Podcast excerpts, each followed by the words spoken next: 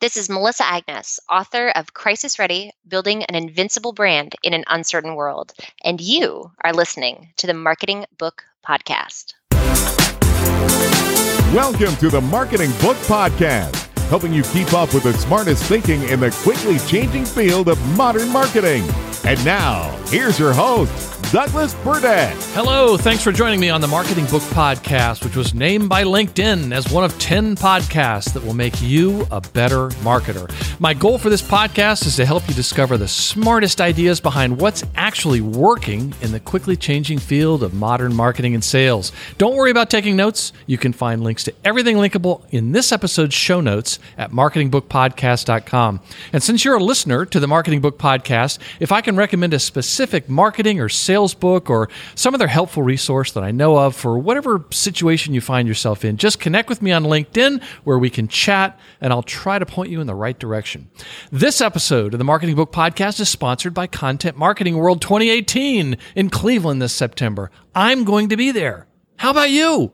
Content Marketing World is a wonderful event where you can learn and network with the best and brightest in the content marketing industry, including several authors who have been guests on the Marketing Book Podcast. I'm going to be leading the workshop Industrial Manufacturing, applying content marketing best practices to the challenging audience of engineers with my friend and past Marketing Book Podcast guest, Rebecca Geier, author of Smart Marketing for Engineers, an inbound marketing guide to reaching technical audiences. For details, go to contentmarketingworld.com and for the absolute lowest price when you register, make sure to use the promo code marketingbook and they'll knock $100 off your ticket price. $100. Think about it. That's $100 you can spend buying both of his drinks once you get there and still have money left over. I'll have more details in a few minutes. And now, on with the show. Today, we welcome Melissa Agnes to the Marketing Book Podcast to talk about her new book, Crisis Ready Building an Invincible Brand in an Uncertain World, published by Mascot Books. Melissa Agnes, an authority on crisis preparedness, reputation management, and brand protection, is an author, keynote speaker, commentator, university lecturer, and advisor to a variety of organizations faced with the greatest risks.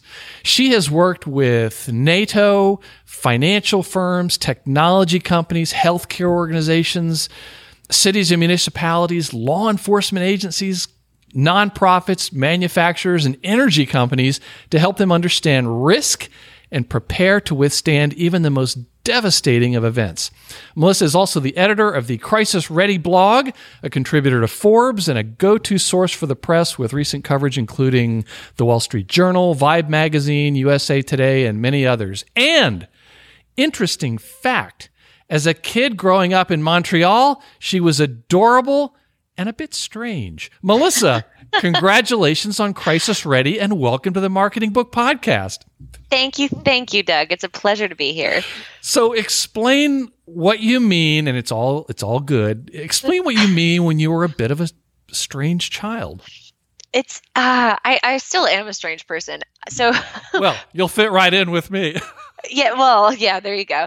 What you're referring to is the interlude in Crisis Ready, and that is I see risk. I've always been this the way that my brain functions. It fun- functions on if I were to to describe it in a linear kind of format it's i see risk everywhere i see my brain then jumps to what are the mitigation strategies and tactics for those risks and then the third piece of that is what are the opportunities through the mitigation that's the trajectory that my brain takes and so as a kid i mean think of i or i'll think of how just painfully annoying that must have been for my little sister who was always very adventurous. And i'm not saying that i'm not adventurous but i kind of evaluate the risk of and usually the risk of with her was how to protect her. So we didn't have a lot of money growing up. And if my dad who didn't have a car at the time wanted to take us out for a treat which very seldom occurred downtown i knew that we had to take the subway or the metro to get there. And for me, if it was just me and my dad, no problem. But if my sister was involved, that was too much risk for Stephanie because, you know, anything can happen. She's too mischievous. She'll end up on the tracks getting hit by a one of the subway carts or you know she'll get abducted this was the way that you know my brain worked at seven years old this is the way you felt Stephanie did not feel this way. She was not Stephanie concerned. did not feel that way. No, not even a little. Well, fortunately, you found a, a, line of work that plays right into those, you know, character traits. So I did. Yeah, that's that's terrific. Well, tell us the story of how this book came to be. The book came. So I always knew that there was a book in me, and there's multiple books in me. This is just my first, but I knew that I was not going to write it until I had that. I knew what was going to set it apart because I'm extremely passionate about the subject and the topic of crisis management, crisis preparedness, issue management, um, building brand invincibility. And yet, the dozens of books that currently exist or currently existed on the market before mine put me to sleep, which said a lot. So if it put me to sleep, my goodness, you know, what a what an unpleasant experience for those who are tasked with reading it. And I wanted the opposite. I wanted a book that gave everything, every single thing. People come to me now and they say, you're you wrote yourself out of a job and i said that's the point that was the right. point yes and so i wanted to give everything not just high level theory i wanted to give theory and practice and you know tactical strategies that are actually implementable and the way that kind of I approach the framework that I use with clients and all of the different dynamics and pieces involved with that. But I also wanted it to be an enjoyable, if not fun, experience. So that went into the writing itself. I, I hope that the writing itself is a fun and engaged experience. But then not just that, but I flew two times to my publisher in DC with stacks of books saying, feel the texture of this page and look at the way ink sets here and look at these margins. And I don't like the texture of this cover and the design. It's a two color print. So it, I wanted to bring the book to life a little bit more. So even the binding. I noticed there was uh, thank you. The binding was important to me. Yeah. and my publisher laughed at me because i would say like i would pick up books and i would scroll through them kind of just quickly and i would say i don't like the chunkiness of this. And they would look at me and say pardon me? The what? And so then you know i made them change not i made them but they were tasked with in order to fulfill all of my demands and expectations they ended up finding a new printer and the book the book is I've done some some cool things in my career, you know, like everybody, but the book is the thing that I am the most proud of in my professional career. So that was the purpose behind the book. Well, you should be proud and also after reading it, it's the kind of thing where this comes up in marketing where I, I, think at the end of the book, some uh, a lot of people are going to read it and go, "We have got to get her in here now." And the larger issue is that in marketing, people say, Oh, well, I don't want to share my secret sauce. I don't want to share how I do things. But the fact is, when you do that, you actually get more business. It was almost like there was another author on the podcast, Marcus Sheridan, who wrote a book called They Ask You Answer, all about content marketing and that type of thing. And he had been a, he had owned a pool company in the past and he had a, a lot of videos he would make. And he simply had a video that said, Here's how you winterize a pool. And it was on a 10 minute mo- uh, video or something, but it just included all the steps, you know, film with an iPhone or something like that. And instead of not getting business for how to winterize a pool, he got a deluge of phone calls saying, I watched your video about exactly how to winterize a pool. That's great. Can you come do it for us? it's too much work. Right. Well, I think that that's what's going to happen. You've got it there. This is a great desk reference. I think your book is going to be a career builder, or if somebody doesn't have the guidance and they're in the middle of a, a life and death for the business anyway crisis, they're going to wish that they had it. But let's let me ask you something.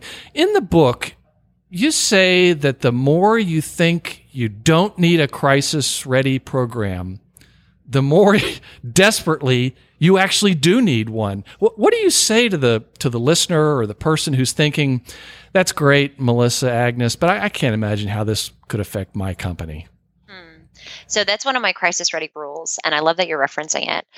The reason that that's there, the reason that I put it that way, is that I if you don't believe that you need a crisis ready program, odds are, in my experience, you believe that you are either not prone to risk or that perhaps you've managed risk in the past and you know five ten years five or ten years ago and you managed it effectively but you aren't in tune with the fact that times have changed and there are new challenges and new real time realities that are inevitable and extremely overpowering in times of viral issue or, or crisis. And so, for those who may not be wondering, it's, you know, it doesn't need to be a cumbersome undertaking to be crisis ready. It's about it's about mindset it's about culture it's about having i say i have a brain that sees risk everywhere that enables me to prevent the preventable and be prepared in an effective way for the unpreventable. And that's what it's about. Being crisis ready there's a reason that the book isn't called crisis preparedness which you might think is synonymous with crisis ready mm-hmm. and it's it to me it's not crisis ready is a term that I mean, it's two words that I put together that actually have, for me, a, there's a very clear definition on what that means. And as a high level, it's you have an entire team that is trained, empowered, prepared to understand precisely how to detect risk, so what risk looks like, then to take that detected risk and to assess its material impact on the organization. So is it an issue and therefore it's just, you know, business as usual in hyperdrive or is it a crisis that needs to be escalated to leadership and how do you go about doing that? And then you're prepared to manage whether it's an issue or a crisis, you're in a position, your entire team is in a position to manage the incident in a way that doesn't just put it to bed so you can move on, but allows you to manage it so that you actually foster increased trust and credibility in your organization by those who, who matter most to your business. That is what being crisis ready is. A real culture of being crisis ready. Yes. Are there examples of businesses or organizations that have had crises that you would normally think, wow, that that did not strike me as a as a kind of organization that would have a real crisis. I mean, like maybe something going on with an employee or you talk about cybersecurity and how that affects a lot of companies. Yeah, well, I talk about cybersecurity in the book because I wanted to walk. So I, I, said earlier that this is the roadmap. I give everything, no matter where your organization currently sits on the spectrum of crisis ready. The book takes you through right through to what I call building brand invincibility, and it's it's not necessarily that an organization every organization whether you're a solopreneur or you're you know a global leader with thousands upon thousands of employees uh, worldwide. You have there's risk that you are prone to that can severely impact your livelihood your business your reputation etc and so but what i think is interesting to me and it's going to be the new intro of the book in its next print run is what happened with Crock-Pot and this is us earlier this year. Do you remember that? Mm, yeah tell, talk about that. That wasn't in the book but it's not in the book. It's great example it, ha- yeah. it happened after when the book was already sent to print, but it will be in the next version. Yes, great example of a surprise. They a probably surprise. they probably had never thought of this. Nobody can anticipate what happened. Nobody could have anticipated what happened. So for listeners, This Is Us, which is one of the most popular television shows on the air right now today, and they over the last couple years they've been kind of one of their main characters you know that he's he's died but they you don't know how. So there's been build up to the how behind his death. And in january of this year of 2018 they revealed how. And the reveal was that Jack Pearson, so the patriarch of the family, was cleaning the kitchen one evening, set the slow cooker, generic slow cooker, not a crockpot machine, a generic slow cooker on, as many families do, and then he went to bed. The slow cooker in this story was a ancient, ancient, you know, piece of machinery that short circuited and set flames to the house, and Jack died of smoke inhal- inhalation. Now, the, the I had never known. I don't watch TV, so I didn't know about that show prior to this occurring, this you know viral issue occurring. And I went back and I watched the five minute segment of this storyline, and it almost brought me to tears. So this was a beautifully created piece of you know not film, but just you know, an episode of the episode, and it caters to a millions of people who absolutely love, love, love this show. So if we put ourselves in the place of those who were watching the show that evening, they were sitting at home with their family watching the show, and this beautifully crafted storyline comes up. They're emotionally compelled by you know this story and finding out how Jack dies, and then their brain goes to, oh my goodness, we have a crock pot machine. I don't want my family to die. right. That's the jump that the brain makes. So I talk about in the book, you know, how to anticipate negative virality against your organization. And you need to look at the emotional compellingness of a story and its relatability. Those two components together equal potential for escalation of risk. And so as a result, Crock-Pot woke up the next morning and the story had gone viral that many, many, many customers were so devastated and so irrationally fearful of this becoming their reality, their risk to their family, that they were many, like thousands of customers, were threatening to throw out their crockpot machines and never buy from the company again. Mm.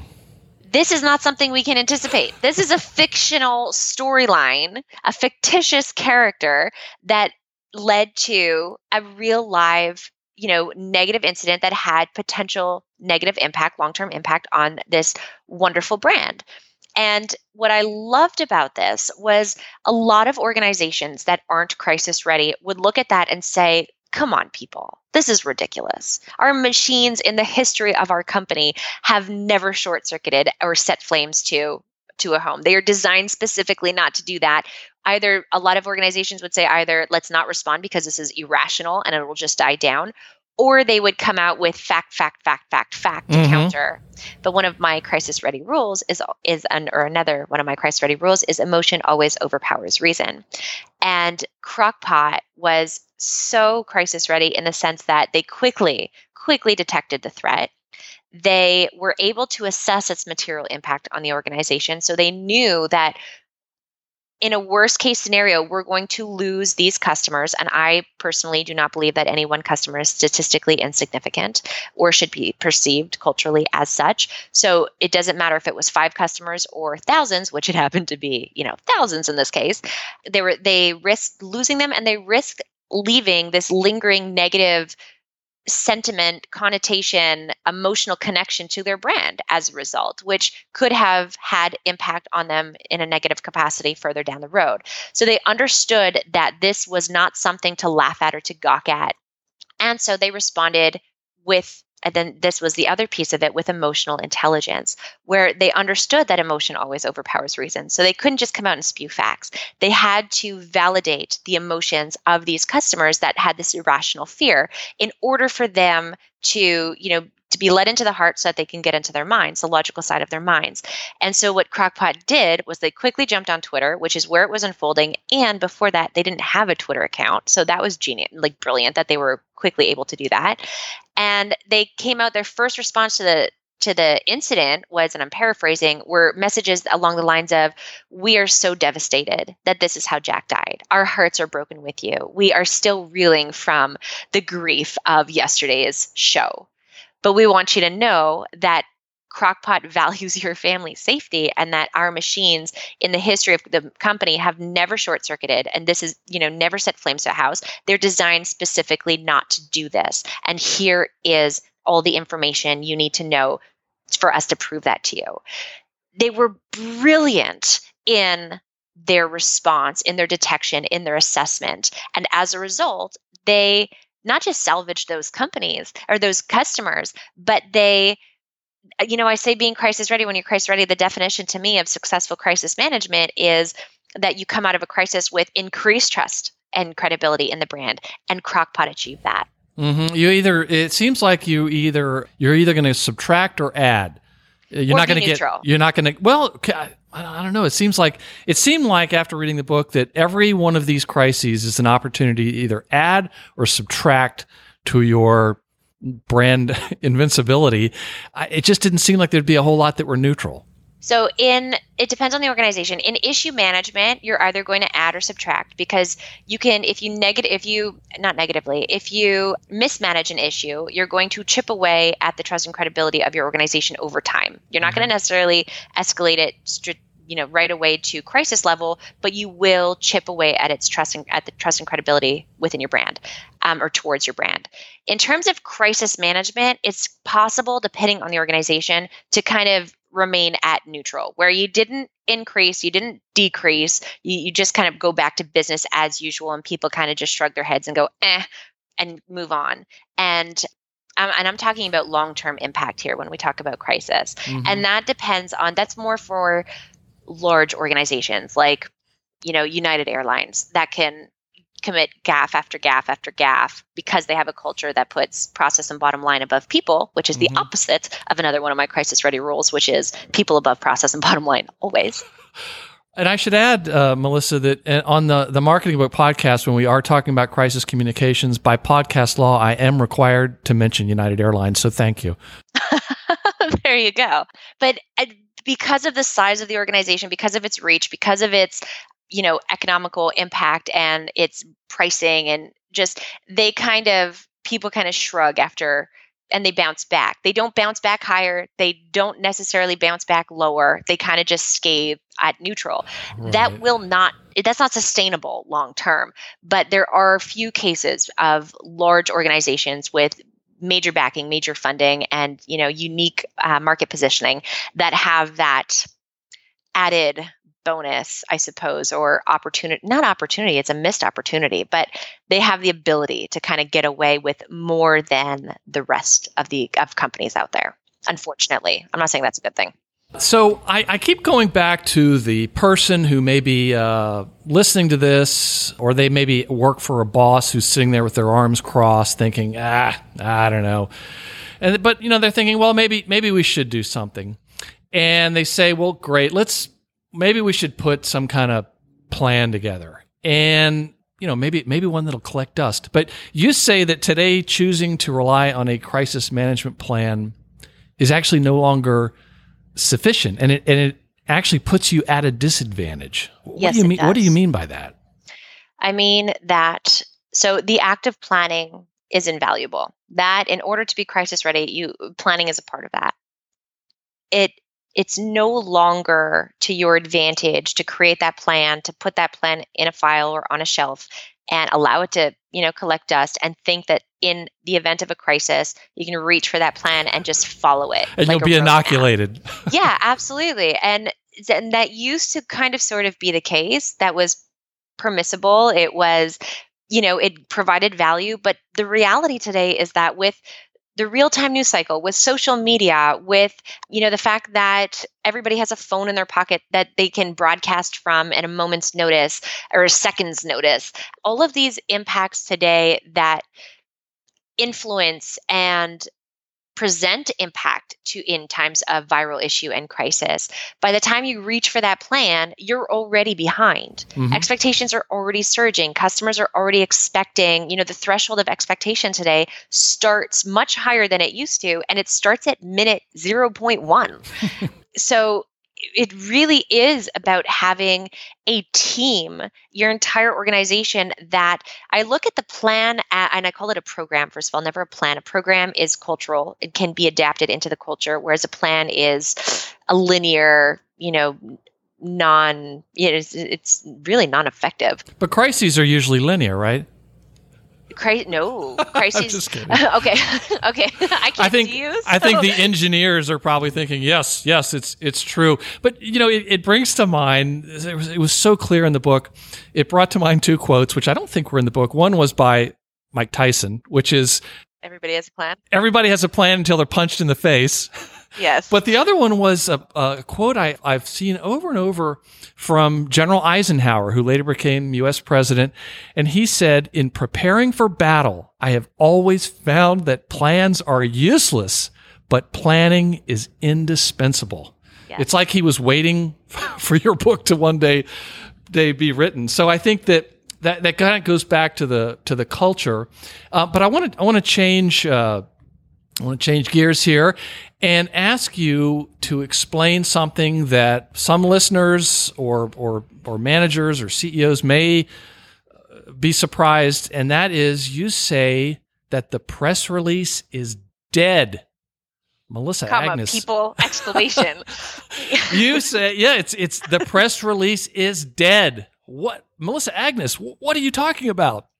I am talking about the fact that there are so many organizations that kind of what I said earlier about, you know, you manage an organ, uh, a crisis in the past and think that those same tactics and strategies are going to be applicable today, and they're not. And the press release, they're okay, when you're talking about crisis communication, it's not about it's not about crafting a press release and sending it to the wire.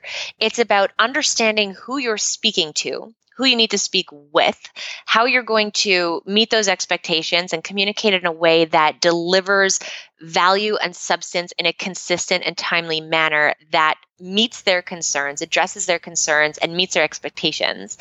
And the press release does not do that. so uh, the press release is it can can potentially be a secondary means of communication but it should not be your primary and in this beautiful day and age we have just like we have all of this we have these myriad of you know things that can go against us in a crisis in real time we also have these unprecedented opportunities in within our pockets that enable us to be our own voice, you know, regain control of our own narrative and communicate in an emotionally relatable way with those who matter most to our business directly in their pockets. We don't have to rely on the wire and for the media to pick up that, to choose to pick up the messaging of that wire and to run with it. Today, we can take that control onto ourselves. And that's a beautiful and very powerful thing. Now, I will caveat and say that, or, or say that there is a caveat that if there are specific types of crises in specific industries where regulator where that are highly regulated that regulators and lawmakers can potentially so this is a potential risk can potentially be still very dated behind the times which is uncommon or shouldn't be come as a shock to anybody where they say that the only recognized form of communication to investors or to the market that we recognize is a press release. So, in those extremely rare circumstances, and that is less and less and less and less and less the case, um, so no longer an excuse. But that would be the the one caveat to why when would it be a primary means of communication alongside all of your other primary means of communication. Yes, not a substitute for. No, it's the period no, at the no, end of the sentence. Okay, here's your news release, Mr. Regulator. Still go forth and do all the, the things you should be doing. Well, and the reality is that it's it's about understanding who your stakeholder groups are and the best way to communicate with them and meet their expectations.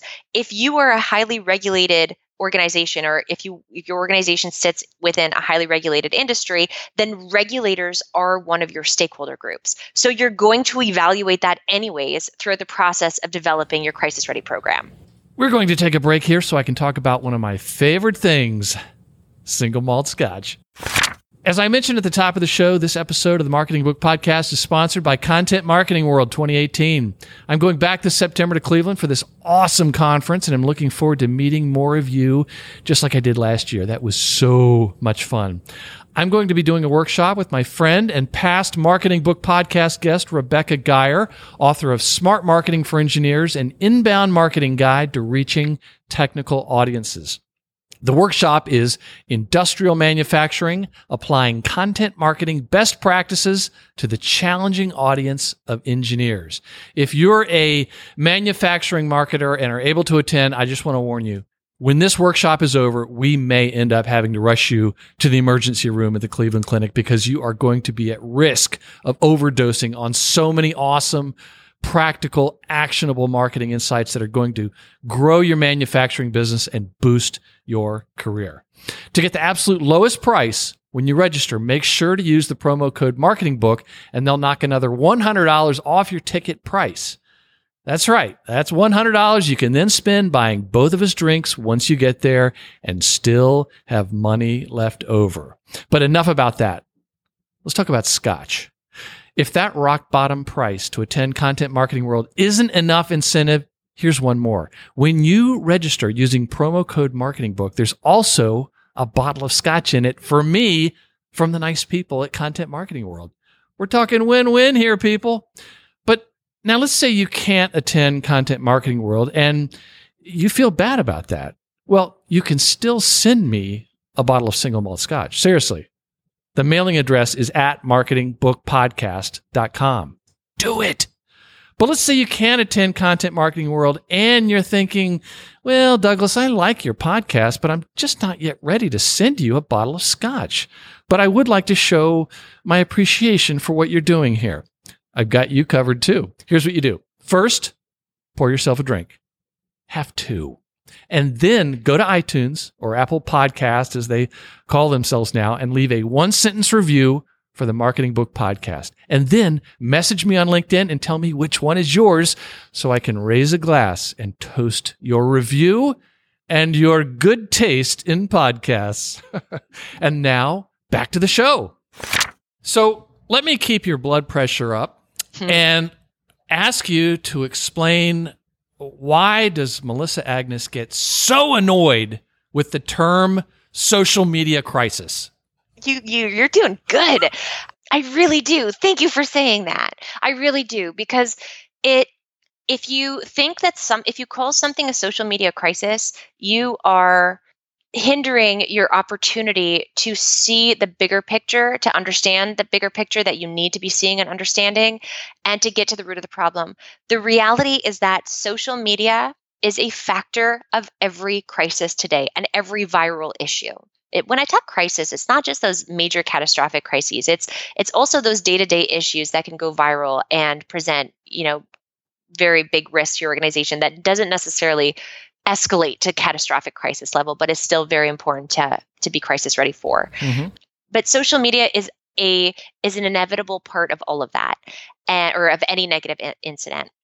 So labeling something a social media crisis doesn't actually make any sense. Whether it started online, originated online, or not, it's going to take place on social media, just like it's going to take place or be talked about in news media, just like it's going to be, you know, talked about within your marketplace from people to people. Social media is a communication platform. And if we say, well, that's a social media crisis, then you're missing the opportunity to do a deeper dive and say, okay, but what's the root of what went wrong? And how can we target that, fix that, improve that, bridge that gap, whatever the case may be, so that we prevent something like this from happening again, or so that we prevent what we can and we're better prepared in the future for the unpreventable. Right. So, Dave Carroll, who uh, was one of the people who endorsed your book, explain how United Airlines, we are going to be talking about you again here, explain who Dave Carroll is, what happened, and why that was probably misperceived as a social media crisis when it had nothing to do with social media. So this is interesting. What the nuance here is that when you're the first, it's worse. and at the time, we could have called that, well, it's United has a cultural crisis. That's the bigger problem. Okay, so Yes. uh, start with the beginning. So Dave Carroll is a brilliant musician and professional speaker and author. And he was back in 2008, I believe it happened, and it, it went viral in 2009. So back in 2008, he's sitting on a United Airlines flight with his band, and so one of the flight attendants looks out the window and says, or one of the passengers, I believe, looks out the window and says, Oh my goodness, they're throwing around musical equipment out there, musical instruments. And so Dave looks out the window and they're literally just like throwing his guitar around. And so he's concerned. He gets off the plane once it lands, you know, at its destination and looks at it and his Taylor guitar has $1200 worth of damage on it to it. So he spent Dave spent 9 months chasing United. Phone call after phone call after phone call after phone call being transferred and back and forth trying to get them to pay for the $1200 worth of damage to his favorite guitar. And after 9 months a woman finally said, Stop calling. The answer is no. Point final, hangs up the phone. Mm. So Dave says, You know what? I'm a musician and I'm going to write about this. I'm going to sing about this and I'm going to create, and she actually told her this I'm going to create three musical videos and tell the world how United breaks guitars and doesn't care about it. And that this is your culture, that this is how you, you know, treat your customers. And he did. And his goal was to get a million views within a year on on as a as an accumulative over you know for these three videos the first video hit a million views in four days back in 2009 Unfortunately for United, he's a very good musician and songwriter. oh he's brilliant and he's hilarious and the and it's catchy and Yeah. i mean he's brilliant It's going through my um, head right now. Oh, absolutely. It can't not. And I have these visuals as I'm telling the story. I can picture, you know, the scenes, and they're not the real scenes, they're the scenes from the music video.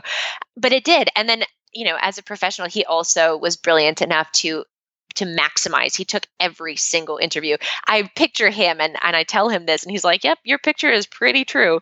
Where he's sitting in the car, his brother's driving him to a media interview with, you know, his laptop on his lap and want two phones, one in each ear, where he is literally just maximizing on all of the hype that came from it. And as a result, you know, now he's got his book, which is United Breaks Guitars. It's a brilliant book. I highly recommend it to anybody who has a corporate culture within their organization, which is anybody who has an organization with employees and you know speaking career and all of that trying to help organizations not make the same mistake as united. But to your point so that's the story. Your question was more around well i think let me add i think the value of united stock dropped like 10% after yeah that for no other reason. substantial. Yeah no no no that was the reason. But see but it, back in 2009 this was one of the very first so there were three incidents in 2009 that changed the game changed the landscape. United Breaks Guitars was one of them.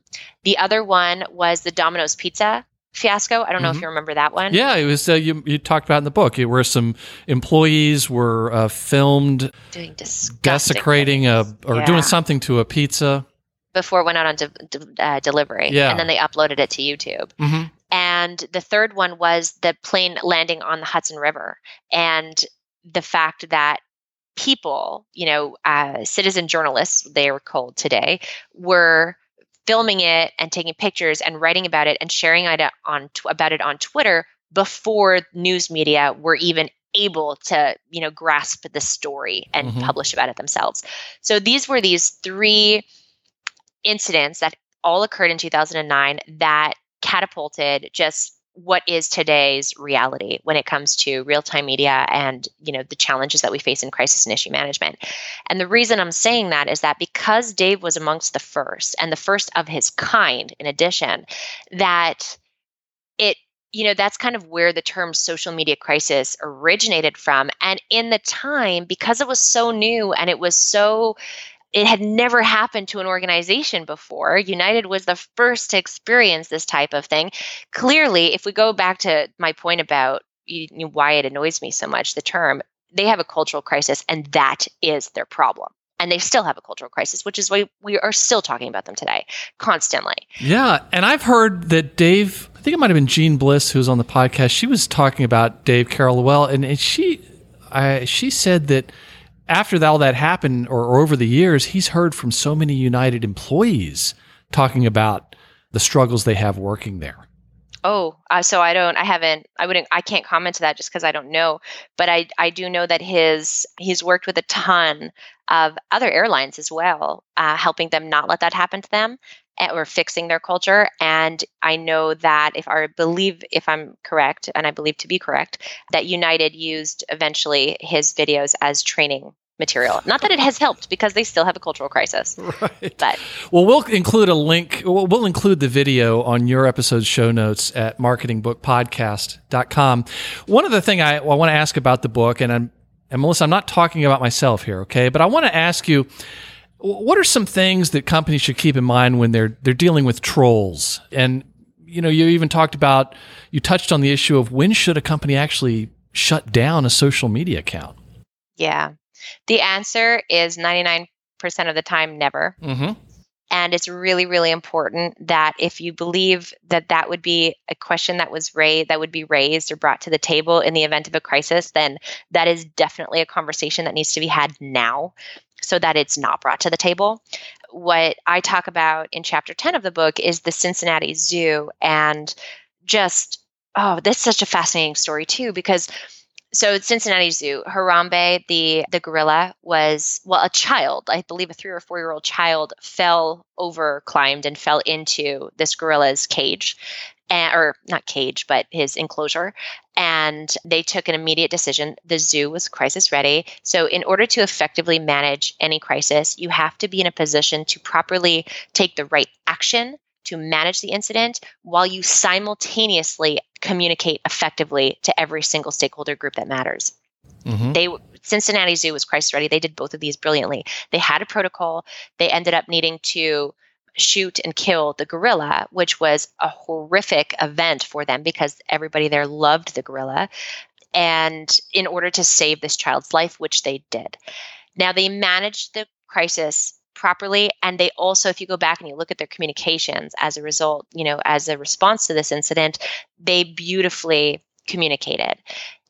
Unfortunately for them they were this i don't know why it happened i don't know just but it did it was this kind of whirlwind of this unusual storm where I believe even to this day you can still probably today you can find things on it that are new memes and new comments and new you know ridiculous uh, about Harambe about Harambe. Uh-huh. and they were met with so much harassment. It wasn't even just trolls. It was harassment. Again i mean the ceo of the company of the of the zoo his twitter account was hacked twice. They received a threat to be hacked on their main account. It was just relentless and it was honestly it was disgusting what took place for you know to them and it was unmerited in my opinion. And so they made the choice to close down their twitter account because twitter doesn't give that they were able to set firewalls and filters on Facebook so that their staff and their community were not harassed or, you know, verbally abused. Um, but on Twitter, they couldn't. And then they received the threat of, we're going to hack your account. So what they did was they shut down their Twitter account in response to that, and so that they can build up further, better security to come back and to not be such a so victimized right anymore mm-hmm. so this is a very very very rare occasion but if we look at that same example as in terms of crisis impact be, this all of this happened online and that's one thing but when we look at crisis we look at the long-term negative impact on an organization and you know on its people on its bottom line on its reputation and while this harassment was taking place online the business of the Cincinnati Zoo did not waver. It managed the crisis brilliantly, and their entire community rose with them, mourned with them, supported them, understood that the the crisis, had they not taken the action that they did, a child could have probably would have died. Mm-hmm. And that was the reason behind the action, the very you know tragic action that they needed to take, but very purposeful and very um, proto you know measured out by protocol. So i find this case interesting because there wasn't a real substantive crisis to the organization because their business and their relationships and their reputation did not suffer. However they were still subjected to this just relentless disgusting abuse online that like i said i mean for listeners if you google it today or if you go onto twitter today i i would be willing to bet that there's something that was put about harambe today. Mm. it's just it's it's one of those very very very rare cases that was just such a such so unfortunate for the zoo to have yeah. to deal with yeah I promise this is the last question, but no. one thing, one thing that you talked about that you've learned in your years of consulting is that too often professionals get confused by the difference between an issue mm. and a and a crisis, an issue versus a crisis. And you explain that that confusion is itself a risk. Can can you explain what the difference is and why that is so crucial? Yes. And it is so I'm going to start with so crucial because if you don't properly so part of being crisis ready or being crisis ready means that you can identify it you can properly assess and then you can respond in a way that increases stakeholder trust and credibility in the brand. This is part of the assessment phase is understanding and making sure that your entire team across every single department understands the difference between issue and crisis and its defining criteria. And that's because an issue can go viral and not escalate to crisis level virality is not the defining criteria of crisis. So, in order to respond effectively in a way that increases, fosters increased stakeholder trust and goodwill and credibility in the brand, you need to be able to identify the, the difference between the two so that you can respond accordingly depending on the level of severity um, and, and the emotional impact. So, the difference between an issue and a crisis is a crisis is a negative event or situation that stops business as usual to some extent. It stops business as usual because it needs to be escalated straight to the top, the C suite of the organization because it needs their it needs their eyes it needs their minds it needs their directives and their guidance and their decision making why because this negative event threatens long-term material impact on one or all of the following five things people, so stakeholders, the environment, business operations, the organization's reputation, and or the organization's bottom line. So that is a you know high level definition of a crisis versus an issue. And issues, I think a lot of people f- have issues and they Yes. think they're crises. It, precisely. Mhm. Issue is a factor of business. Crisis is that rarity, uh, hopefully, that hopefully never happens. But issue is a factor of business. Issues are negative events or situations that do not stop business as usual. I look at issue management as business as usual on hyperdrive because they don't need to be escalated straight to the top of leadership to the straight to the top to leadership because they don't threaten that long-term material impact on any one of those five things. So an issue example would be what?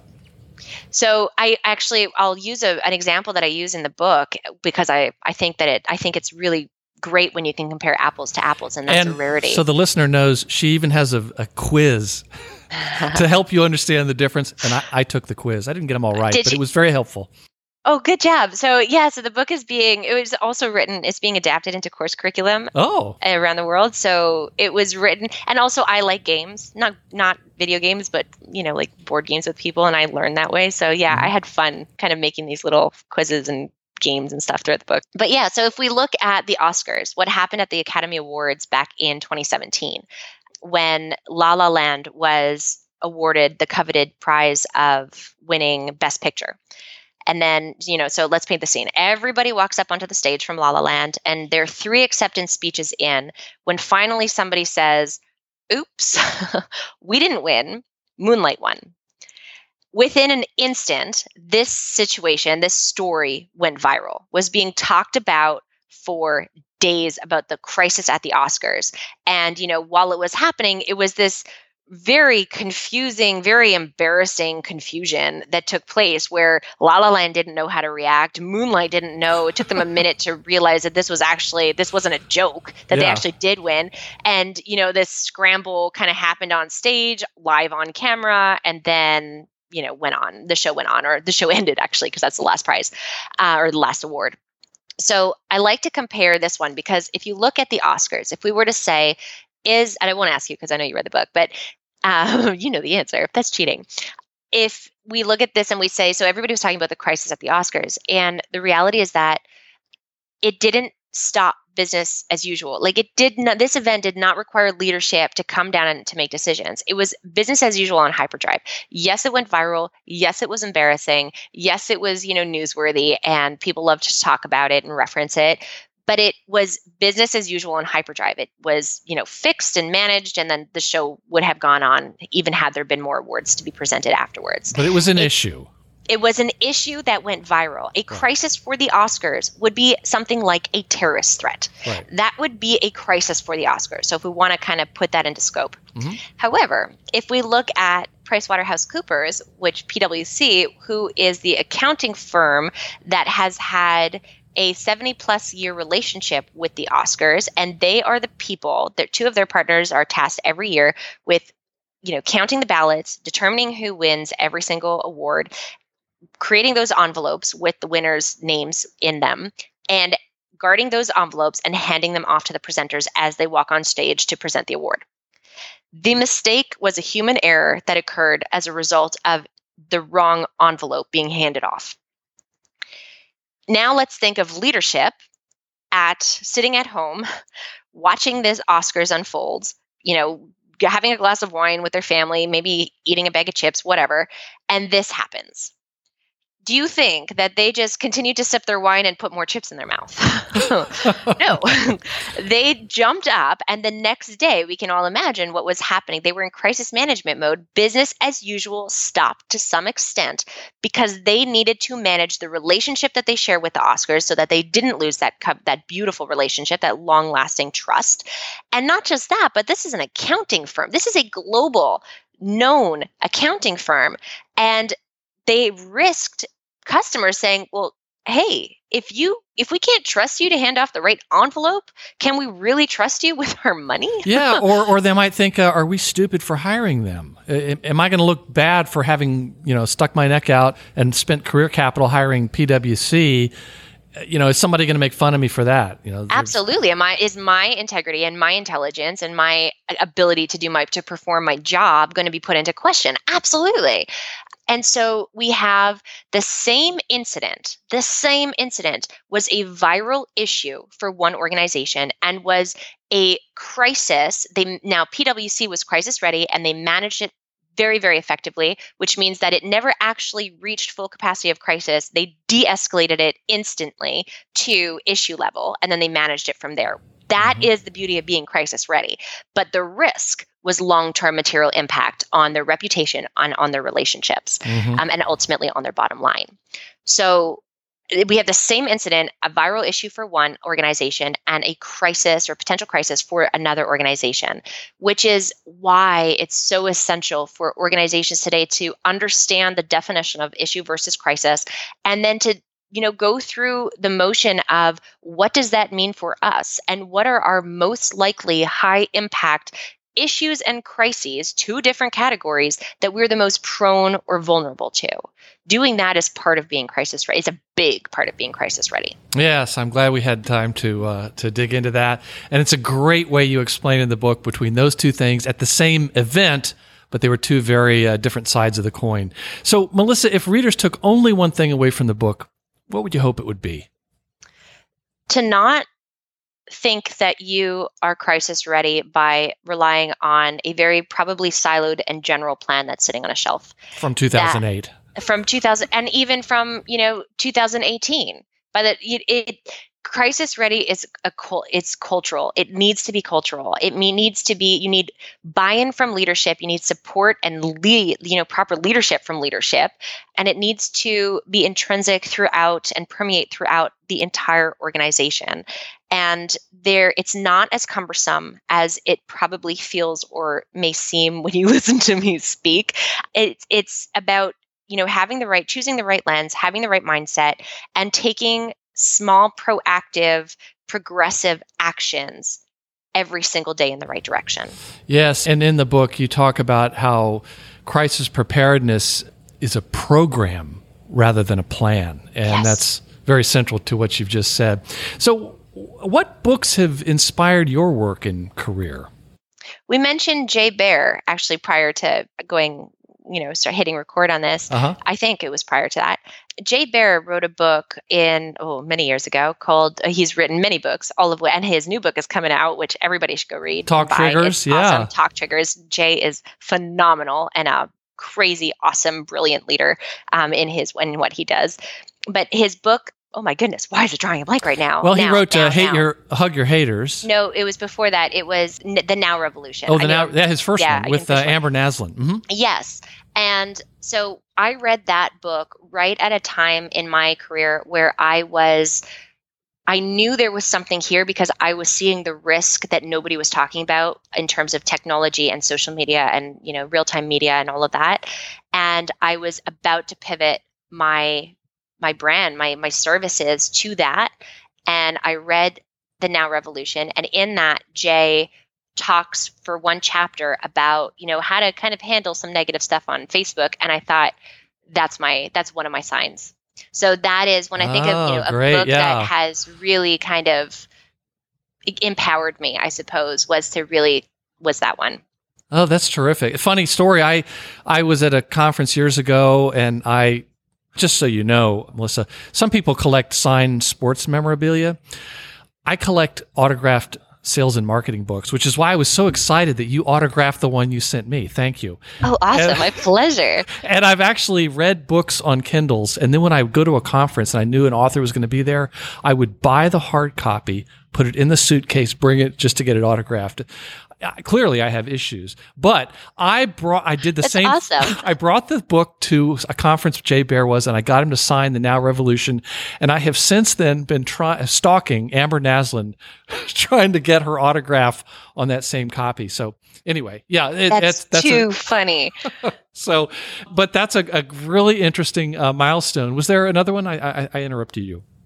no i mean there were there were a lot of things that kind of summed up my my yes this is what i'm doing but you asked about a book Uh-huh. and that was that was uh, that's the one i think of when i think you know major impact on my career Oh, that's a great story. Are there any recent or upcoming books that you recommend or looking forward to reading? there's so many i have i'm so blessed to be surrounded by wonderful authors one that i'm just happens to be sitting on my desk because it just arrived today is mike ganino's new book company culture for dummies which i'm about to interview him and i mean we're talking about crisis ready being a, a cultural thing Mhm. requirement and so he's all about having the right culture and imp- how to implement the right culture so company culture for dummies by mike ganino Mhm. is the one that comes top and fresh up you know to my mind Let me mention one by the guy who told me about you, Phil M. Jones. Mm. He, I interviewed him, and we published an interview about exactly what to say.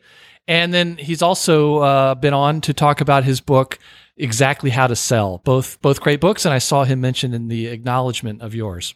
Uh, oh yeah, and exciting news is that he has a third, the third piece of that collection coming out in October, which is exactly where to start. And I have been fortunate enough to read an advance copy, and it is brilliant. Yes, he mentioned that on the the second time he's been on the show, and I'm excited to see that. I'm, I'm sure it's going to be just just fantastic I just loved his first two. So, Yeah, feels awesome. so Melissa, how best can listeners learn more about you and the big book? So melissaagnes.com is the central hub to go to. melissaagnes.com. From there, the book Crisis Ready: Building an Invincible Brand in an Uncertain World is available. Well, depending on what you want. So it's available on by you know through Amazon. But if you want some bulk copies, it was written for the entire organization because it is cultural. So you can always get some good bulk pricing if you want some additional copies for your team. Yes, and it also seemed like the one of the most toxic, worst things that an organization could do would be to try and silo their crisis preparedness. Yes. And yet it's so typical. Mm. It's Yeah. so typical. And it reminded me of how companies will try to silo their customer experience management. they'll, they'll like point to the marketing person and say, "Yeah, you're in charge of customer experience," and it that rarely that rarely works. But I do want to mention we're going to have a link to uh, melissaagnes.com on your episode's show notes at marketingbookpodcast.com, and there are a couple of things that were really great resources. And one of them is the crisis ready flowchart, which you had in the book. It folds out, and you even have another one that had uh, that I liked was the uh, the rules, the the crisis crisis ready rules. So that you really want to check those out. You don't have to buy the book to get those things. No, but- they're free. they're free. And I have a new one that just came out that I just published, which is the crisis ready formula for managing controversial issues. Controversy is extremely challenging to manage because it segregates your audience automatically and it's very emotionally driven. Um, so I have a, a crisis ready formula that walks you through how to properly and successfully manage controversy. And that is also a new free resource in my crisis ready resource library at melissaagnes.com. It's terrific. And we'll also include a link to your Twitter.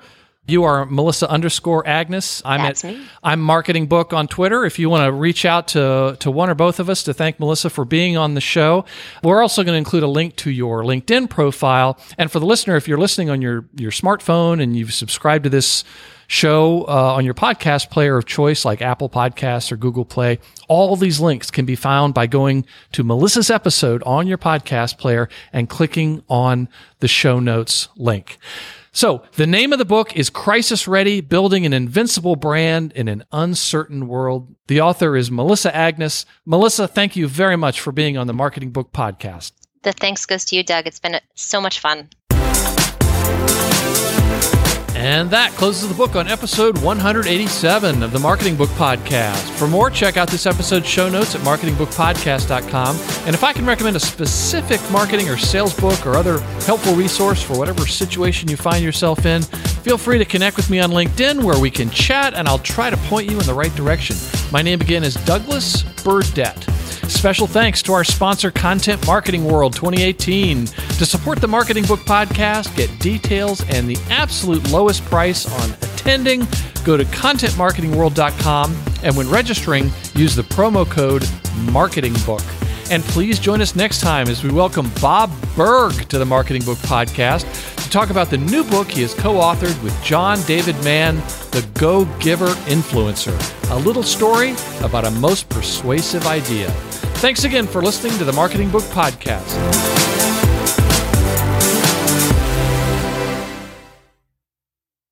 Mother's Day is almost here, and you can get her the most beautiful time tested gift around a watch she can wear every day from Movement. Whether mom's into classic dress watches, rare and refined ceramics, or tried and true bestsellers, Movement has something she'll love. And right now, you can save big on the best Mother's Day gift ever with up to 50% off site wide during Movement's Mother's Day sale at MVMT.com. Again, that's up to 50% off at MVMT.com.